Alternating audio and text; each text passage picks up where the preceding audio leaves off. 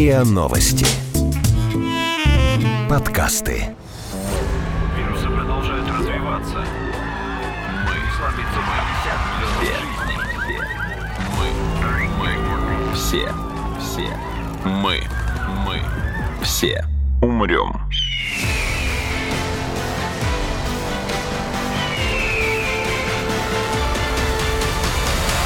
Мы все умрем.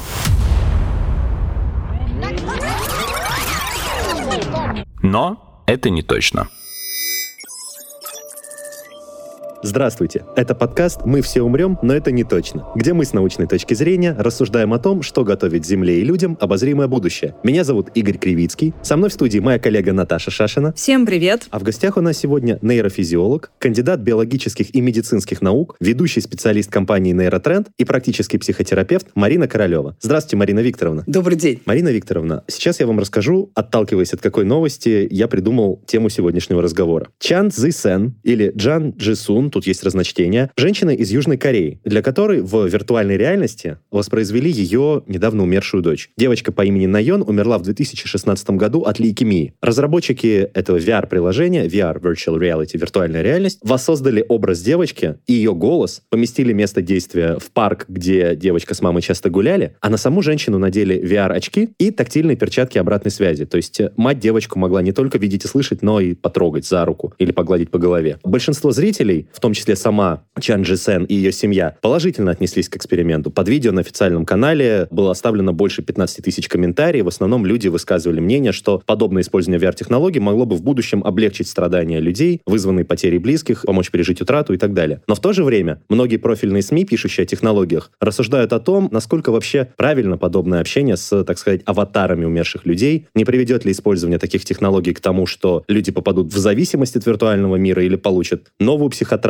или разбередят вот старые, едва зажившие шрамы, и будут проводить там все больше и больше времени, и вообще все это похоже на серию из сериала «Черное зеркало». Марина Викторовна, прежде чем мы перейдем к обсуждению непосредственно терапии с помощью VR, поясните для меня некий общий момент. А можно ли, в принципе, излечиться от какой-то фобии, психотравмы или мании, заставляя человека взаимодействовать с ней, с тем, что ее вызывает? Да, можно. И даже существует такой метод психотерапии страхов, фобий, как метод последовательного приближения, когда мы на маленький шажок приближаемся к тому, что нас пугает, постоим некоторое время, потом еще один шажок сделаем. Ну вот, например, как человек боится там пауков. Вот mm-hmm. этого паука ему показывают вначале на картинке очень далеко, потом ближе, потом ближе, потом на макете, потом живого. Вот этот вот страх постепенно притупляется. И такой метод лечения страхов, например, он действительно есть и имеет место быть. А так со всеми страхами работает или только с какими-то определенными? С некоторыми страхами, в принципе, так можно работать со всеми страхами. Но с некоторыми так работать сложновато, потому что очень трудно воспроизвести обстановку. Ну, например, аэрофобия. Вы знаете, что это один из самых распространенных да. страхов у нас?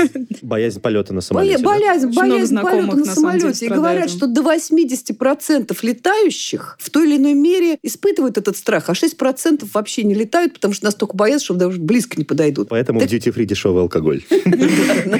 Так вот, как подойти к этому? Как воспроизвести вот эту вот ситуацию полета? Просто так показать фильм – это не то. Есть даже тренажеры, которые имитируют кабину самолета. Но это все равно не то. Здесь нужно какое-то более сильное эмоциональное погружение, чтобы было вот это 3D-видение, чтобы было что-то более реалистичное. И вот здесь, я считаю, VR-технологии могут сделать потрясающий прорыв в борьбе как с аэрофобией, то есть страхом полета, так и с другими страхами, такими как, например, страх публичных выступлений. Страх, сейчас очень многие там ведут всякие трансляции, да, говорят на камеру и очень mm-hmm. боятся этого. Вот представьте себе, если бы сняли VR-фильм такой, где огромная многотысячная аудитория, и ты перед микрофоном. Это было бы полное погружение, которое позволило бы сделать вот это вот постепенное приближение, постепенное снятие страха. Ну, или наоборот, травмировать сильно человека, который А боится. если делать постепенно, то травмирование не произойдет. А работает ли это не со страхом, а наоборот с некой манией, когда мы привязаны к чему-то очень сильно, и можем ли мы с помощью терапии, и особенно VR-терапии, наоборот, как бы отдаляя постепенно постепенно этот объект от человека, отучить его. Забыть бывшую. Ну, забыть бывшую, забыть умершую, как бы и так далее. Здесь однозначного ответа нет, и здесь все очень сложно. С одной стороны, если мы говорим про психотерапию утраты, то обычно все действия психотерапевтов направлены на то, чтобы помочь человеку отдалить это событие, как бы уйти, дистанцироваться от него, забыть. Ведь, понимаете, все, что было неприятного у нас, ну, представьте себе, там, 10, 20, ну, 30 лет назад, мы это помним, но это уже не вызывает такой эмоциональной реакции. И вот на сегодняшний день психотерапия утраты сводится именно к тому, что мы пытаемся как-то эмоционально отдалить это событие. А что происходит с VR-технологиями? Мы, наоборот, приближаем. Мы, наоборот, нам больно, а мы себя еще раз укалываем. Нам опять больно, мы еще раз себя укалываем. То есть это постоянное вот дергание за живое. Это не метод постепенного привыкания. То есть нас Больно. укололи больно, укололи еще раз, ну, чуть менее больно. Как бы и так привыкаем, привыкаем, и Вот, все если это будет постоянно, то это не очень хорошо. А вот если будет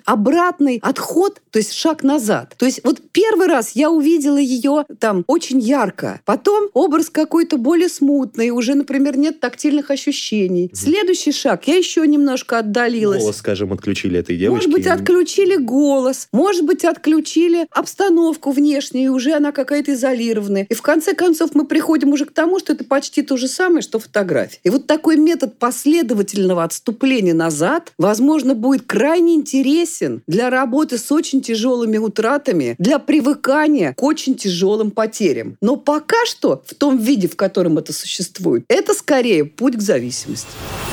Мы все умрем.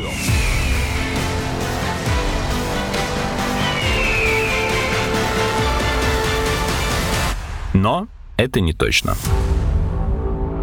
Случае, вот, ну, если возвращаться к э, Чан Цзи Сен, она жила, по крайней мере, сознанием того, что ее дочь умерла, и она ее больше никогда не увидит, не услышит, не потрогает. И тут, бам, ей воспроизвели ее практически натурально. Она вроде стойко это пережила, но могло бы в подобной ситуации какой эффект вызвать у человека, такое внезапное столкновение с травмирующим событием? Это могло быть вообще вызвать такое помешательство, это могло вызвать очень сильную зависимость, когда мертвого человека считают живым и обращаются к нему как к живому, и перестают, самое главное, реагировать на внешний живой мир. То есть вот этот виртуальный образ заменяет настоящий живой мир, в котором надо жить, надо адаптироваться, надо как-то с ним взаимодействовать. И вот это страшно. Многие интернет-пользователи как раз говорили, что вот теперь эта корейская мамаша не сможет думать ни о чем больше, кроме того, как увидеть свою дочь еще раз, и это будет ее зависимость, и она будет сидеть вот только в этом виртуальном шлеме общаться со своей Найон. Если психотерапевты, ну и те, кто снимал вот этот фильм, тот, кто это делал, захотят ей помочь и довести дело до конца, ведь можно сделать потрясающую идею. Можно сделать некий такой сюжет, в котором она просто прощается со своей дочерью. А этим этот сюжет и заканчивался. Он заканчивался тем, что она укладывает ее спать, девочка прощается, говорит, я тебя люблю, а потом превращается в бабочку и улетает. Он как раз ставил эту точку, такую своеобразную, этот сюжет. Это могло бы помочь ей теоретически окончательно смириться? Теоретически да, если она больше никогда к этому сюжету не вернется. Но если она будет постоянно опять смотреть этот сюжет, постоянно опять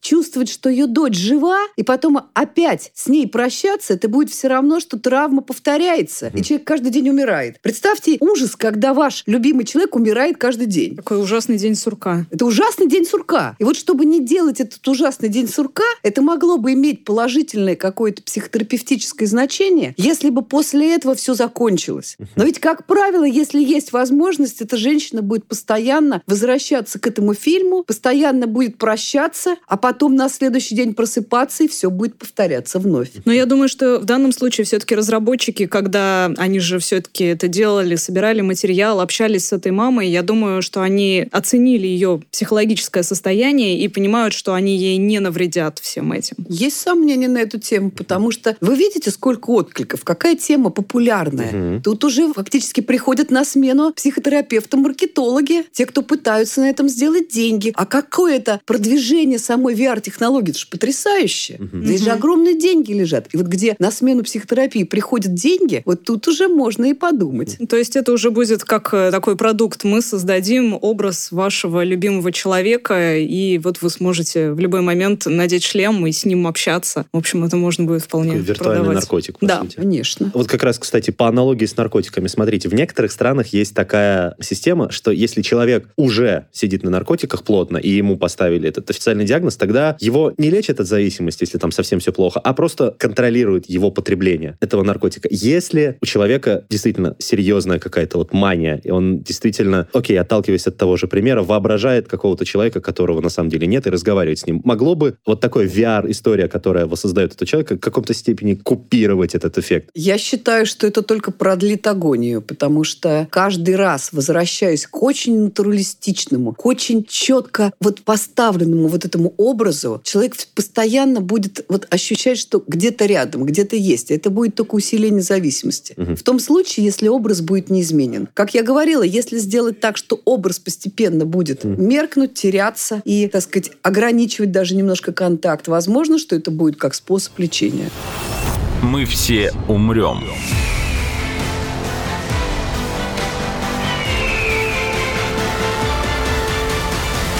Но это не точно.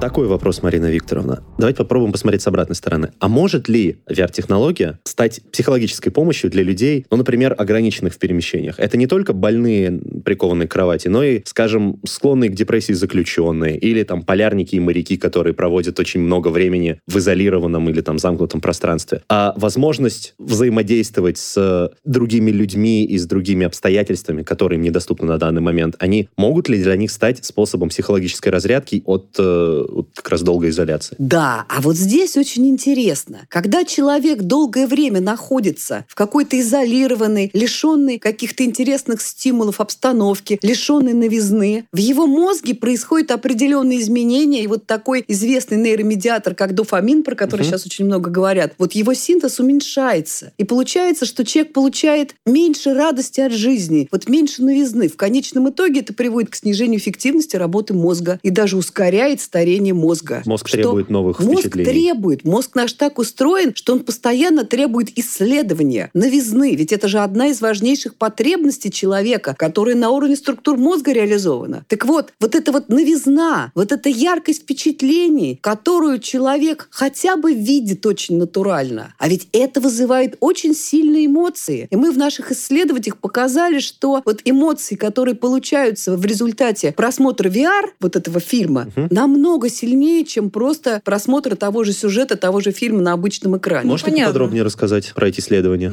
Мы проводили такие очень интересные исследования по заказу телевидения даже. В нашей лаборатории нам принесли такой ролик, который был сделан вот в VR-технологии, который через VR-очки угу. можно было в смотреть. 360, да. да? И можно было смотреть просто на экране. Там были очень эмоциональные там прыжки с самолета, в воздушном пространстве там они летали э, на угу. парашюте. Потом там были страшные там как падает человек спиной, там чувствуется просто, как ему больно. Потом там жуткий зверь на тебя бежит. То есть разные вот такие очень mm-hmm. эмоциональные. И радостные, и страшные, и грустные. И одев на человека специальное оборудование, которое фиксировало электрическую активность мозга, реакции от отделения, кровоснабжения, там рук, mm-hmm. вот полиграф мы надевали. Сердцебиение, и, может. Ну, ну сосудистые реакции, а. да. Кроме того, мы еще, значит, э, смотрели мимику, как изменялась мимика, снимали и кодировали мимику. И вот на основании всех этих показателей, объективных, абсолютно научных, мы доказали, что VR-технология создает эмоцию на порядок сильнее, чем просто просмотр того же самого фильма на экране. Появляется эффект присутствия, появляется эффект сопричастности такой, просто нахождения внутри ситуации. Поэтому вот у этих людей, у них были такие эмоции на лице, как будто им было больно, как будто они были в восторге от этого полета. И это было, ну, потрясающе просто. Поэтому здесь,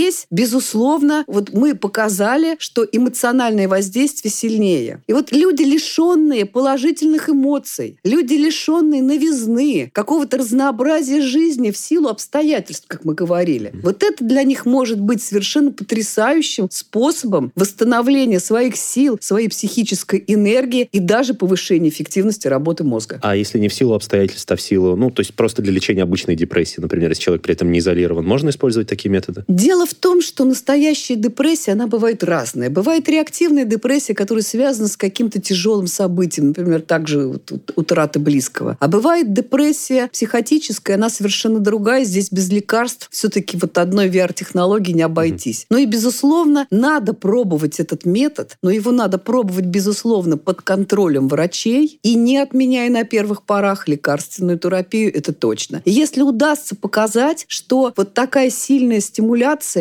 зрительная дает возможность немножко облегчить состояние или человеку хотя бы снизить дозу психотропных препаратов, это будет уже огромный шаг в психотерапии и психиатрии при лечении тяжелых психических состояний. А у нас вообще врачи такое прописывают? Ну, как бы дают такие рекомендации обычно или нет? Или у нас, в общем, VR-технологии пока не входят вообще в то, что Да вы знаете, я так понимаю, что VR-технология только начинает свое такое шествие праздничное и парадное в жизнь. И я думаю, что со временем можно это попробовать, только нужно, чтобы кто-то взял на себя ответственность попробовать, потому что, как правило, все-таки и в больницах, и в различных центрах, где занимаются лечением неврозов, психозов, там все-таки есть очень жесткие правила. Но люди, которые готовы попробовать, у которых есть вот признаки такой депрессии, например, или каких-то других патологических состояний, если они готовы на свой страх и риск, то, наверное, это надо развивать. Это будет такой новый шаг в психотерапии. Представьте себе VR-психотерапия. Как здорово звучит, и как интересно, и как красиво, потому что поиск новых методов психотерапии, он идет постоянно, потому что очень многие известные когда-то методы и подходы сейчас уже не очень практикуются. Ну, например, тот же психоанализ его уже ставит под сомнение, да, и кроме того, это слишком долго. А если это так все быстро, ярко, красочно, но под наблюдением врача, может быть, это будет что-то очень интересное? Мы все умрем.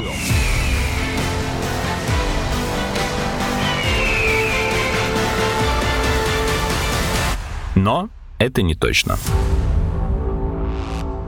на фоне всего, что мы уже обсудили. Возможность быстро, легко, доступно, разнообразно в любой момент получать новые впечатления. Насколько это действительно путь к зависимости потенциальной? Ну, это Человека. может... Я не думаю, что у нормальных, у здоровых людей это будет вызывать такую сильную зависимость. Ведь вот вспомните начало кинематографа, когда кино было еще даже не мым и не цветным. И люди смотрели на этот экран, и как они вообще включались в то, что происходит на экране. Потом произошло улучшение кино, да, произошло появление звукового цифрового кино, потом цветное кино, и там потом ты... трехмерное, трехмерное кино. 3D. Ну, ведь какой-то сильной зависимости не произошло. Просто то, что смотрели люди в прошлом на черно-белом экране, нам сейчас кажется, наверное, не так интересно. Но вот в то же время, если говорить о кино, то воздействие кино, и, может быть, даже, ну, так вот примитивно скажем, воспитательная сила кино, mm-hmm. которая есть, в общем-то, она будет гораздо сильнее, потому что сопричастность людей к тому, что происходит на экране, будет гораздо сильнее сильнее. А здесь я не могу не сказать пару слов таких про зеркальные нейроны. Все, так. наверное, слышали про зеркальные нейроны, да? Слышали, но не уверен, что до конца понимаю, как вот это работает. Итальянский ученый Ризолати открыл вот эти вот зеркальные нейроны. Они есть двигательные, а есть эмоциональные. Вот эмоциональные нейроны, когда мы видим эмоции другого человека, которые сами способны испытывать. То есть, например, либо грусть, либо злость, либо страх. У нас возбуждаются такие же нейроны, мы испытываем такие такие же эмоции. Именно поэтому существует эффект толпы, когда все вот побежали, всем страшно. Я вроде умом понимаю, что тут не страшно, но я тоже бегу, и мне тоже становится страшно. Я включаюсь в это. Или, например, вот раньше фильмы вызывали большую реакцию, сейчас уже к этому привыкли, когда какая-то комедия и за кадром смеются. Угу. Смех. Ну, на первых порах это вызывало действительно большую радость, больше смеха. Потому что вот это вызывает у нас ну, какое-то усиление радости. Сейчас немножко это все притухло, но, в принципе, вот такой эффект есть. Так вот, когда мы видим очень ярко, как VR-технологии позволяют, эмоцию другого человека мы сильнее воспроизводим, включаем и свою эмоцию. То есть те же фильмы, которые на нас так бы, может быть, не произвели бы, но никакого особого впечатления, в VR-исполнении, я думаю, будут приносить гораздо более сильную эмоцию. Будь то радость, грусть или что-то еще. То есть воздействие на зрителя значительно повысится. А зачем люди в кино-то ходят? Испытать эмоции. За эмоциями, потому что в нашей обычной серой серой, будничной жизни нам иногда так не хватает вот этих ярких эмоций. Почему ребята там бегут там куда-нибудь в горы, лезут во всякие опасные ситуации? Потому что в обычной скучной жизни, в той же школе и в институте им не хватает вот этих ярких эмоций. Им не хватает вот той полноты жизни. И, возможно, на какой-то период, когда это очень необходимо, вот VR-технологии позволят нам усилить вот это эмоциональное воздействие. Но это путь к аддикции или нет? Это не обязательно путь к аддикции. Это может быть... У нас же нету зависимости от кино, от ну, обычного. Тут все-таки ты можешь прожить другую жизнь фактически в VR-шлеме. Ну, в кино ты тоже можешь прожить другую жизнь. Это просто усиление эффекта кино. Это просто усиление, ну, как бы восприятия, переживания героев. И если это все будет, например, только VR, то вряд ли это будет зависимость. Если это будет полное ощущение в виде тактильных, даже вот запахи говорят, угу. надо смотреть, надо думать, что там будет. Пока я не вижу ничего особенно опасного и особенно страшного, и я считаю, что это очень перспективная технология. Но мы не можем прогнозировать все побочные эффекты. Не можем прогнозировать какие-то неизвестные еще эффекты, которые, может быть, будут в будущем. Поэтому нужно действовать, но действовать осторожно, обязательно под наблюдением врачей или там психологов, и обязательно научное изучение нужно. И если бы был какой-то интересный такой научный проект, который мог бы вот исследовать все вот эти вот возможности. Ведь обратите внимание, все лекарства имеют побочные действия. И они все прописаны в листочке к любому лекарству. И тем не менее мы же пользуемся этими лекарствами. Вопрос просто в том, что если есть у человека какие-то противопоказания к этому VR, они должны быть написаны. Такие, возможно, будут. Возможно, это будут либо слишком там гипервозбудимые люди какие-то, либо с какими-то неврозами, либо с какими-то другими психопатологиями. Но широкая масса здоровых людей, которые вполне адекватно к этому относятся, я думаю, что это будет только ну, улучшение нашей жизни, повышение яркости, интересности нашей жизни. И это будет только плюс. А представьте себе обучающие технологии, какие могут быть прекрасные. А уже есть, на самом деле, виртуальная реальность используется в образовании, причем не только у детей, но и у взрослых. И очень высокие показатели результативности такого обучения. Ну вот, видите, уже есть такие данные. И, возможно, ведь можно повысить эффективность обучения, ускорение обучения каким-то сложным вещам. Потому что одно дело, когда ты профессора слушаешь бу-бу-бу-бу-бу-бу-бу, или там даже учителя в школе там бу-бу-бу. А совсем другое дело, когда ты сам являешься участником этого. Как не запомнить, какие животные, например, живут в море, когда ты проплываешь рядом с акулой или рядом с дельфином? Конечно, это все отложится, и не надо долбить и зубрить, а можно просто вспомнить вот этот яркий образ. А вот знаете ли, сейчас еще какая проблема? Очень многие дети не любят ходить в школу, потому что им Я скучно,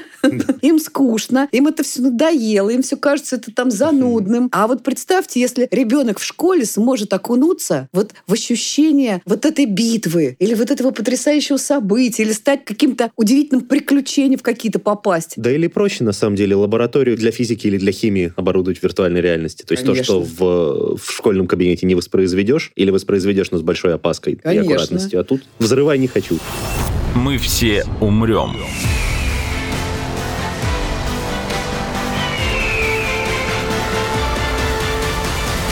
Но это не точно.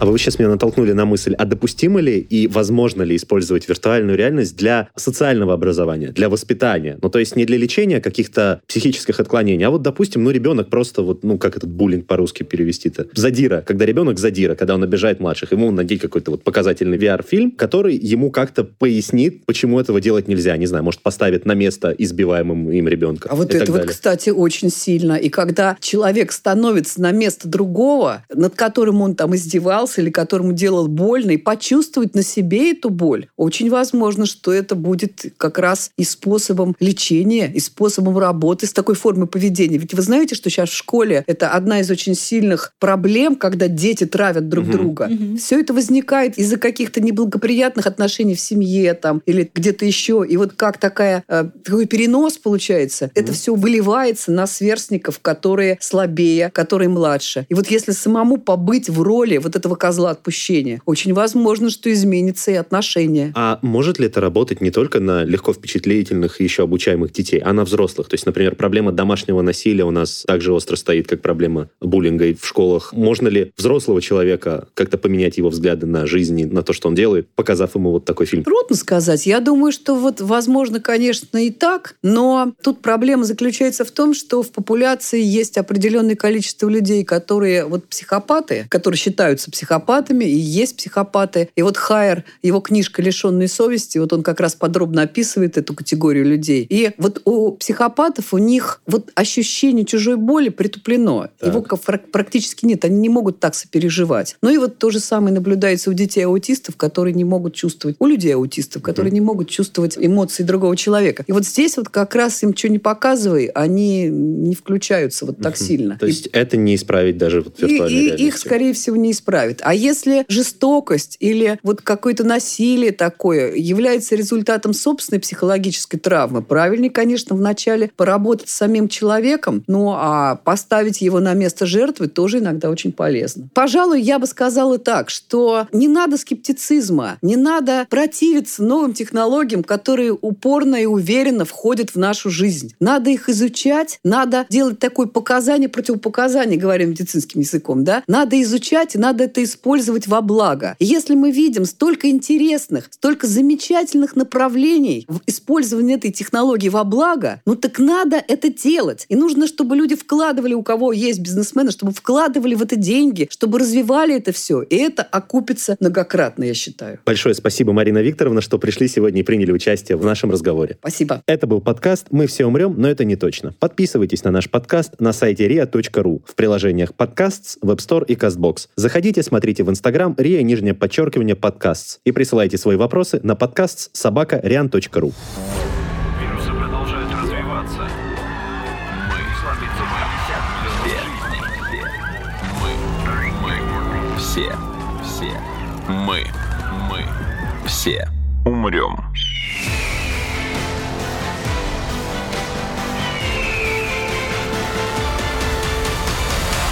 Мы все умрем.